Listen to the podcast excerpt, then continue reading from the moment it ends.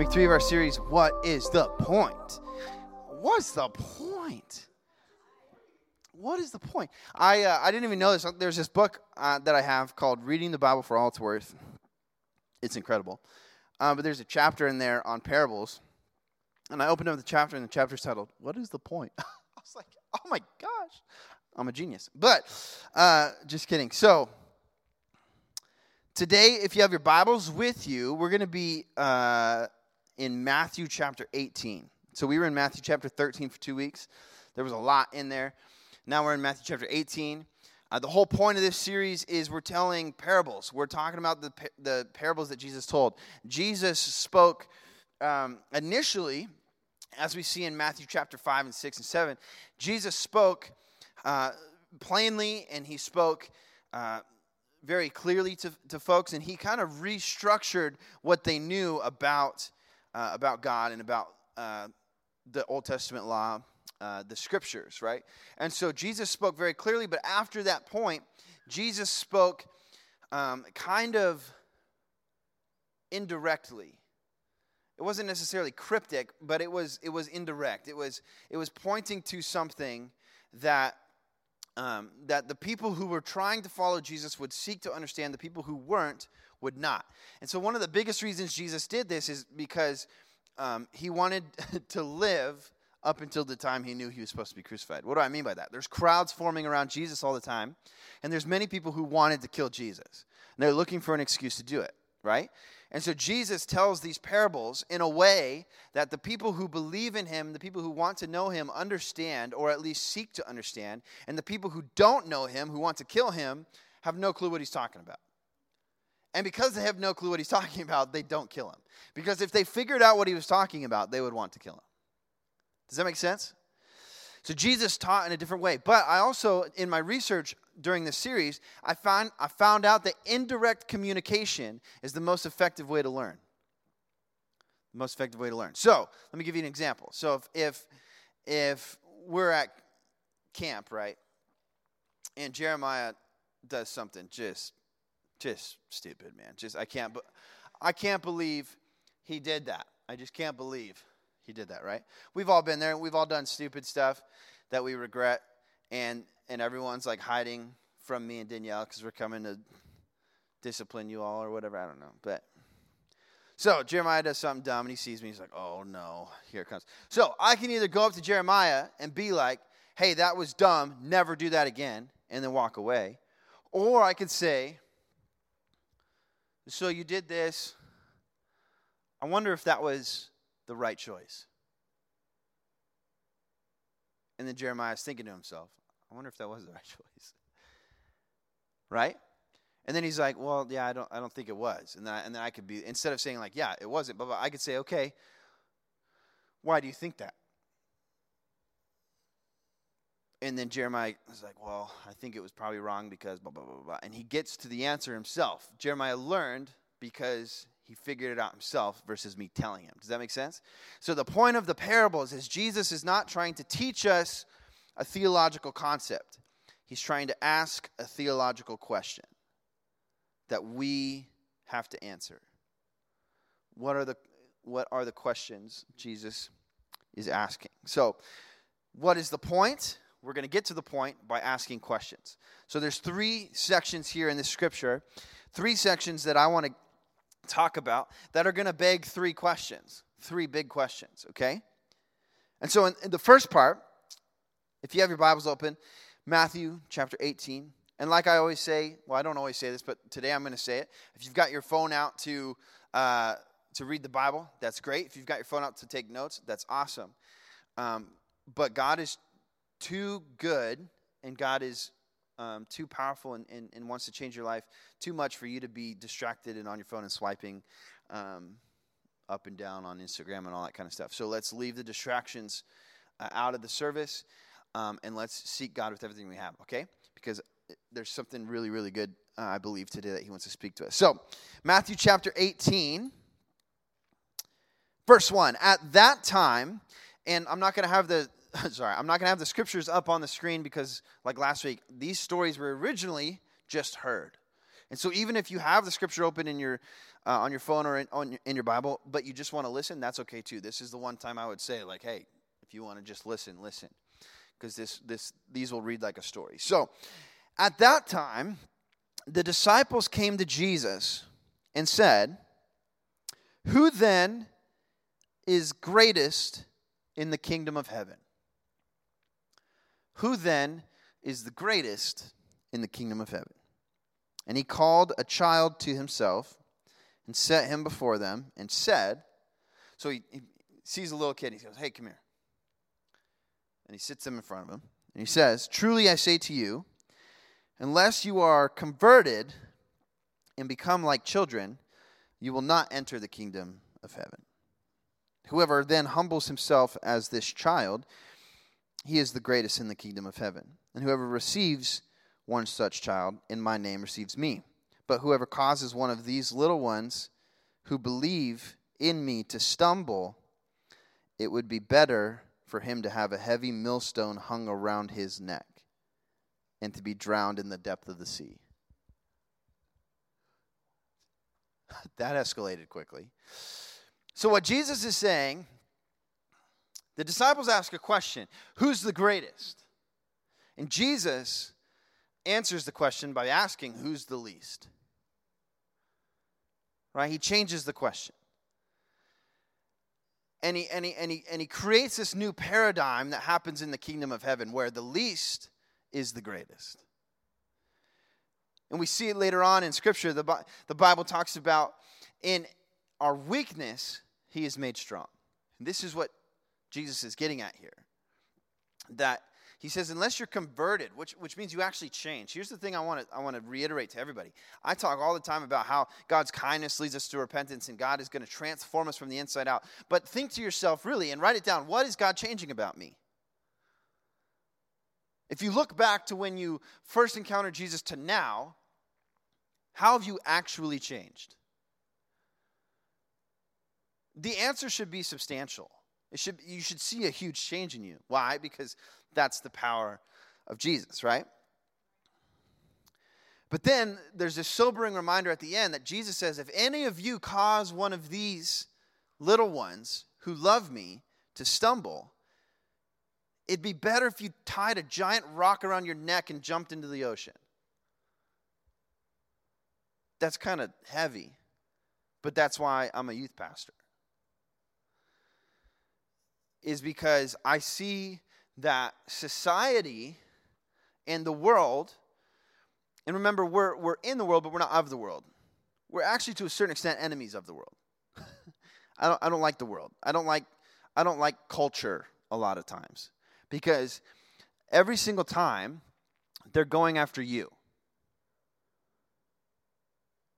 And that's why I think social media can be incredibly helpful, but it can also be incredibly dangerous can be helpful to connect. It could be helpful to learn. Like our, our, our uh, social media account, we post uh, scriptures every day. I think that's helpful. But that, I think it also could be very hurtful. You see things that are ungodly, but they look good.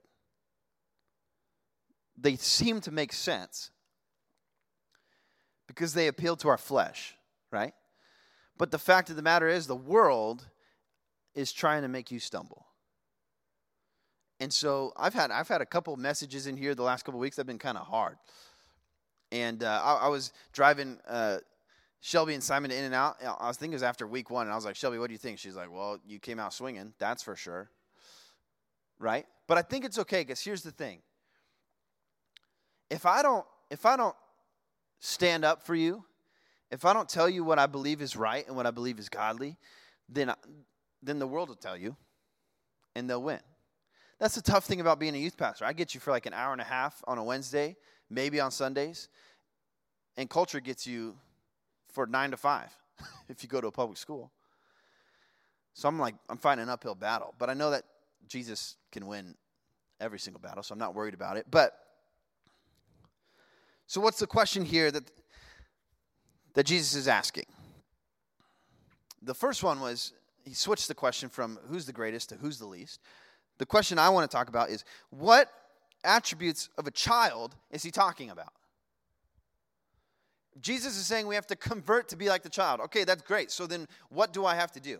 What what part of this child am I supposed to be like? right? Am I supposed to go back to not being potty trained? Or am I supposed to go back to waking up four times in the night and screaming for my mom? Like, what, what part of being a child do you want me to do? That was supposed to be a little bit funnier than it was. But, um, but what, what part am I supposed to do? Am I supposed to play in the mud and throw tantrums? no. So, then what part of being a child am I supposed to be like? And I think the answer, some of the answers is, I think obedience is one of them. When you're a little kid, if you're parented well, you, you listen, right? You might not like it, you might throw a little fit, but eventually you're going to listen. Your parents are like, no, that's not what we're doing right now. And you're like, okay. But when you become an adult, we sometimes use logic and and we rationalize ourselves to a place where like, uh, yeah, God, you told me to live this way, but I don't think that's really best for me. And so we stop obeying. We start telling God yes if it makes sense. Not everything is supposed to make sense, right? So, so I think there's obedience. I think there's humility. I remember when I was a kid and I looked at my baseball coach, I was like, You are the best baseball player I've ever met my entire life, right? And they could have been garbage. I don't know because I never saw them play, but they were my coach. It's like, you should see my coach, dude. He hits pop flies like crazy, dude. or my football coach, like, yeah, I know he's incredibly overweight now, but you should have seen him back in the day, man. That guy was a beast, right? Humility. It's like I'm I'm not I'm not like you. Anybody ever remember when you were a kid and you just wanted to be like an adult? I, I, I, have, I have it somewhere. I drew this picture of myself. I was like eight years old, and I drew this picture of Brett at 19 and had like a little goatee. Thank God I never did that. I just went for the, I went for the full beard, but it was like Brett, you know, I had this nasty flavor saver goatee. But I thought that was so cool. I was like, dude, that's tough. Brett at 19 is going to be a savage, you know? But I, but I, I looked up to people who were older than me. High schoolers, the junior highers in this room, whether they want to acknowledge it or not, they look up to you. They do. Leaders in the room, high schoolers and junior highers, they look up to you.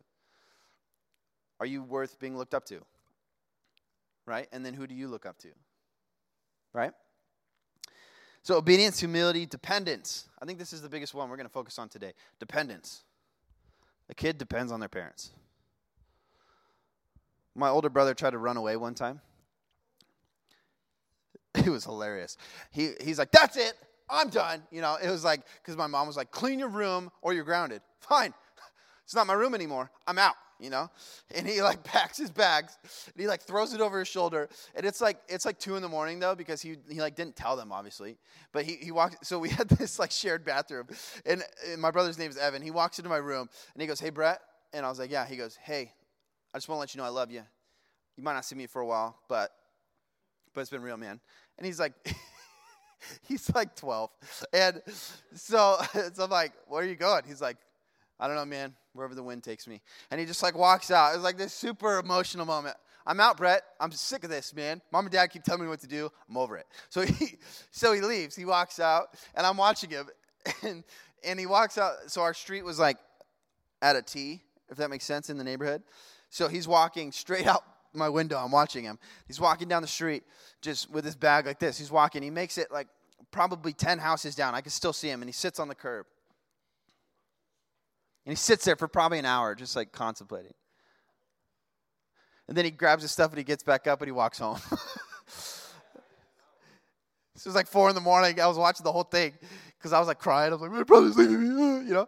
And then he walks back in the house and I was like, well, that didn't last very long. He's like, yeah, I started to wonder how I was going to get food and stuff. So he's like, so I just came home.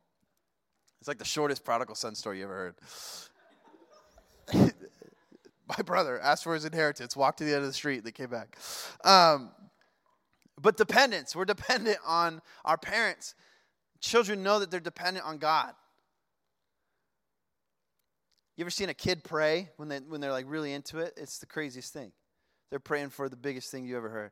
And when and, and when when you, when you grow up, you're scared to pray anything past God help me have a good day today. Right? Maybe we should start praying like kids again.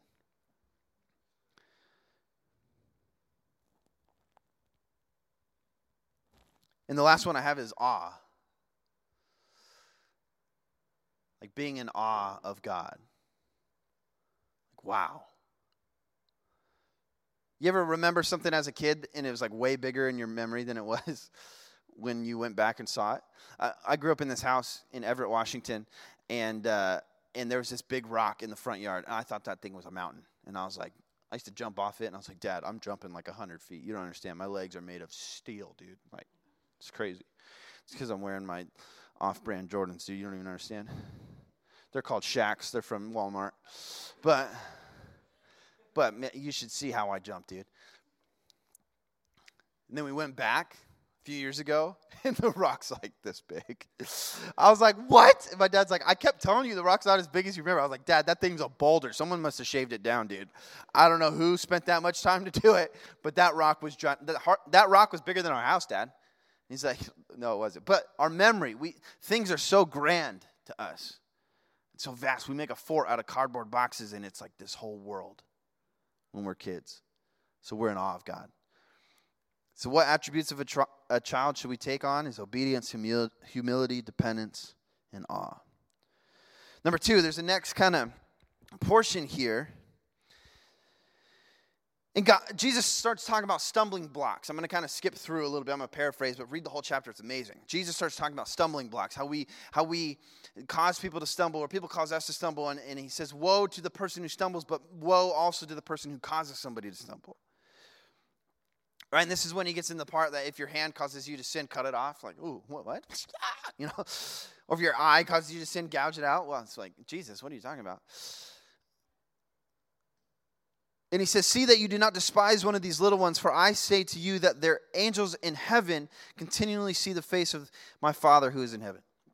So he goes back to the kids. Everything seems to be going back to the kids. Don't cause anybody to stumble, goes back to the kids, right? Then he goes, What do you think? Hmm, Jesus goes, What do you think? If any man has a hundred sheep and one of them has gone astray, does he not leave the 99 on the mountains and go search for the one that is straying? If it turns out that he finds it, truly I say to you, he rejoices over it more than over the 99 which have not gone astray. So it is not the will of your Father who is in heaven that one of these little ones perish. Back to the kids. What? And the crazy thing is, if you read about shepherding in this time, yeah, it's actually crazy to go after the one if you have the 99 back here. It's not actually a commonly like thought of practice. So he's if he's talking to shepherds, they're like, Jesus, you're crazy. Like if you leave the 99, they will all be gone by the time you get back unless they're in a pen. So the idea of like somebody having a herd of 100 and one wanders off, leaving the 99 to go for the one is crazy. It doesn't make any sense. So why is Jesus saying this? The question here is why would Jesus go after the one? I was thinking about this a lot. I was contemplating. I was doing my background, my study on ancient shepherds. I was like, why would Jesus say this? Why would Jesus say to go after the one? He's talking about children. He's talking about dependence. He's talking about not causing someone to stumble. So, why is it so important that he goes after the one? Because the one recognizes that they need the shepherd. Think about it. When you're in the crowd, you don't even understand that you need the shepherd. If you're in the middle of the herd, you don't even know the shepherd is saying anything to you. You don't even know that the shepherd is guiding you. You're following the rest of the crowd. When one leaves, Jesus goes after that one. Why? Because he can find intimacy with that one. Jesus wants to encounter you alone, and he wants you to grow in community. Think about it. When you first found Jesus, it wasn't like, I found Jesus through everybody around me. It could have happened in a group like this, but there was a moment when it was just you and him. There's a moment when it's just you and him. That's what Jesus is talking about here. God desires intimacy. So the reason he goes after the one is because he can be alone with the one. So then he keeps going. And he talks about discipline and prayer. He talks about if, if someone sins against you, you go to them and you say, like, hey, you, you messed up and I'm offended or whatever. And they're like, they're either like, okay, cool, yeah, you're right. Or they're like, no, you're stupid. And then, and then Jesus says that then you go and bring more people, bring two righteous people over to uh, this person, and you all say like, "Hey, you you know you've sinned against me," and blah blah blah. And if that doesn't happen, then you bring them to the church. And if that doesn't happen, then you just let it go, let it go. But then it, all, all of this is good context. So Jesus talks about this, and then he goes, Again, I say to you that if two of you agree on earth about anything that they may ask, it shall be done for them by my Father who is in heaven. For where there is two or three, where, for where two or three have gathered together in my name, I am there in the midst. So that's where that comes from. It's like, oh, okay, interesting. So Jesus is talking about kids, talking about stumbling, talking about going after the one to find intimacy, and then Jesus is saying where two or three are gathered. So why is he talking about community right after he's talking about isolation? Because, like I said, God wants to meet you alone and grow you in community. He wants to meet you all by yourself and bring you back. Remember, at the end it says he brings it back to the herd. And then Jesus says to Peter later on, Peter, do you love me? Yes. Feed my sheep. Peter, do you love me? Yes. Feed my lambs. Peter, you love me? Yes. Tend my sheep. It's starting to make sense, right? Then there's this big one about forgiveness. This story is crazy. So then Peter came and said to him, Lord, so remember, Jesus just talked about if someone sinned against you, and then it talked about if two or three are gathered. So, G- so Peter comes in and says, Lord, how often shall my brother sin against me and I forgive him? Up to seven times? Like Peter's thinking, like, that's a big number. Someone sins against you, someone offends you, someone hurts you, and this is a big number for us. Someone hurts you seven times. Someone's like, fool me once, shame on me, or shame on you. Fool me twice, shame on me. Like today's culture is not even twice. Peter's like, How much should I forgive someone? Seven times? Jesus says, I do not say to you up to seven times, but up to 70 times seven. Which is basically just supposed to mean infinite. For this reason, now he goes into a story. Peter says, How many times should I forgive someone? Seven times? Jesus like, 70 times seven. Check this out. He says, For this reason, the kingdom of heaven may be compared to a king who wished to settle accounts with his slaves. Remember the kingdom of heaven part? Every parable starts with that. I think every parable, most of them. All the ones we've talked about so far. Who wished to settle accounts with the slaves. When he had begun to settle them, one who owed him 10,000 talents was brought to him. That's a lot of money. But since he did not have the money to repay, his Lord commanded him to be sold along with his wife and children and all that he had, and repayment to be made. He says, Oh, you can't pay it? Then sell yourselves and give me the money. Okay, chill out. So the slave fell to the ground, prostrate, I mean, on, on, his, on his stomach, himself before him, saying, Have patience with me, and I will repay you everything. And the Lord of that slave felt compassion and released him and forgave him the debt. So he begged him, please, please, please don't. And, and the master was like, the king was like, okay, I, I feel, I feel, I feel you. Um, you're good. You don't have to pay it. How gracious is that? 10,000 talents. But that slave went out and found one of his fellow slaves who owed him a 100 denarii, which is a small, way smaller amount than 10,000 talents. And he seized him and began to choke him, saying, Pay back what you owe. Give me my money, was what he said. So his fellow slave fell to the ground and began to plead with him, saying, Have patience with me, and I will repay you. But he was unwilling and went and threw him in prison until he should pay back what was owed. So when his fellow slaves saw what had happened, they were deeply grieved and came and reported to their Lord what had happened. Then summoning him, his Lord said to him, You wicked slave, I forgave you all of that debt because you pleaded with me. Should you not also have had mercy on your fellow slave in the same way that I had mercy on you? And his Lord, moved with anger, handed him over to the torturers until he should repay all that was owed to him. My heavenly Father will also do the same to you if each of you does not forgive his brother from your heart. What? So, to recount the story, there's a king, and there's someone who owes the king a lot of money. Like a lot. Think of a lot of money, and it's that much and more. And, and he's like, You got to pay this back, or, or you got to sell your whole family and pay me back. And then he's like, No, please, please, please. He gets down on his knees, he begs for mercy. And the king says, All right, hey, it's good. You don't have to pay it. I understand. You love your family. That's great. Then that person goes back, after just being forgiven, goes back to this person who owes him a hundred denarii and says, Give me my money. Beats him up, chokes him, throws him into prison until he can give him his money back. Then the king is like, Yo, what? I just forgave you 10,000 talents, and you're going to beat some dude up over a 100 denarii? He says, No, you're wicked. And then he throws him into prison to be tortured until he could pay it back. So, what's the question here? Remember, it started with Peter asking, How many times should I forgive? Seven times? I think the new question that Jesus is asking is, How many times have you needed to be forgiven? Peter asks, How many times should I forgive you know who? That person that just won't stop, always bugging me. Jesus flips the question not to say how many times he should forgive. He answers it 70 times 7 and him out, but then he flips the question How many times, Peter, have you needed me to forgive you?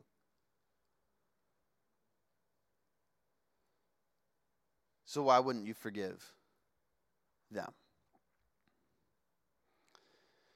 So the answer here, the, the thing that we land on is that we need to give grace freely. We need to forgive people. If we've been forgiven by Jesus, we need to forgive people.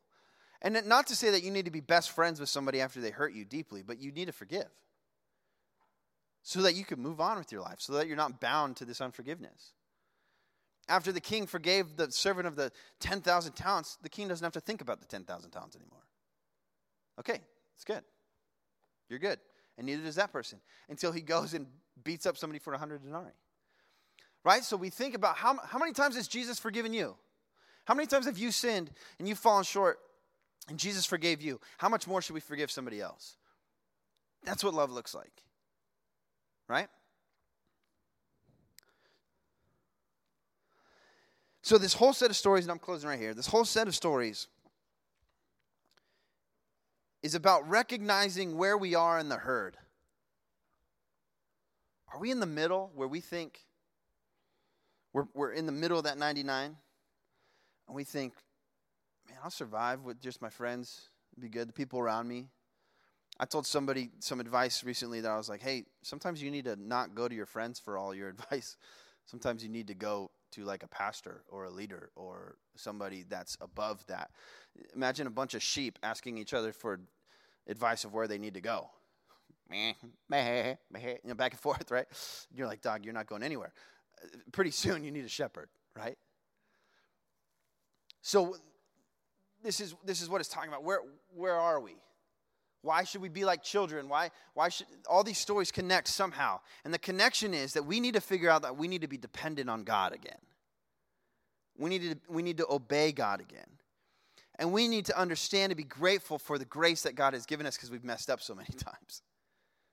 Does that make sense? So here's the thing in the story of the 99 and the 1, I hope to always resonate with the 1. I'm always the 1. And because God chased after me, I, I want to chase after somebody else. Does that make sense, everybody? And so I'm, I'm, I'm done, but the last thing I want to leave you with is something I said earlier. This is, this is the one thing I want uh, us to take home is that God wants to encounter you alone and build you up in community. Why is this so important? Because if you just if you just have the community part, you've never encountered Jesus. If you're just in the middle of the herd, you've never had an intimate relationship with Jesus. You love the shepherd because he leads the whole herd. You love the idea of God. You love Jesus, the idea of Jesus. It sounds good, but you've never let yourself be alone with Jesus, so you've never had a real encounter. This is why a couple times recently we've been at camp and convention, I've told some of you, like, hey, stop hugging your friends at the altar. And you're like, why? I love them, you know? And I just want to give them a hug. I get it. I get it. I get it. But they need to encounter Jesus alone. They need to sit with God alone. When we're alone and we're in our room and, and, we, and, we're, and we're going under, and it seems like there's no hope in life, your friend's not there to give you a big hug. Who's there? Jesus, the Holy Spirit. So if you've never encountered him alone, you won't understand what that feels like. So the point of this group is the part where it says where two or three are gathered, right? The point of this group is to be built up in community, right? The point of Jesus chasing after the one is so that we encounter him alone. And the follow up to that is that we are grateful for that encounter and we seek for it for other people. Amen? So, seek after God outside of this group. When you're at home all alone, seek after him. Read your Bible, worship, pray, seek him. And then let's be built up in this community. Amen. God is good. Hey, let's stand up. Let's pray.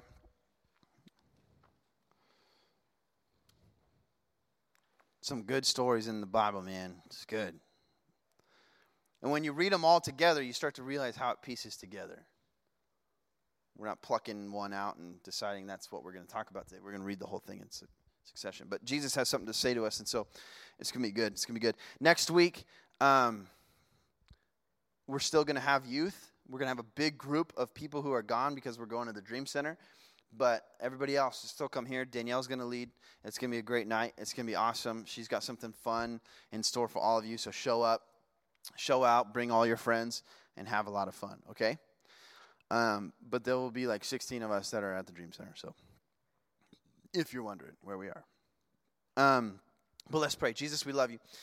God, we thank you for your word that it's living and active and sharper than any two edged sword, God, that it speaks to us, that it guides us, God, that we learn from it. So, God, we thank you that you don't just try to answer all of our questions, but you beg new ones. You give, you give us things to contemplate, you give us things to ponder. God, we thank you for the encounter that we, that we have with you alone. And God, we thank you for the community that we could be built up in. So, God, help us not to forsake either. Help us to find you in our quiet time. Help us to find you in the quiet place. But God, also help us to be built up and plug into a group like this, and a church like this. And so we love you. We give you praise. In Jesus' name. Everybody said? Amen.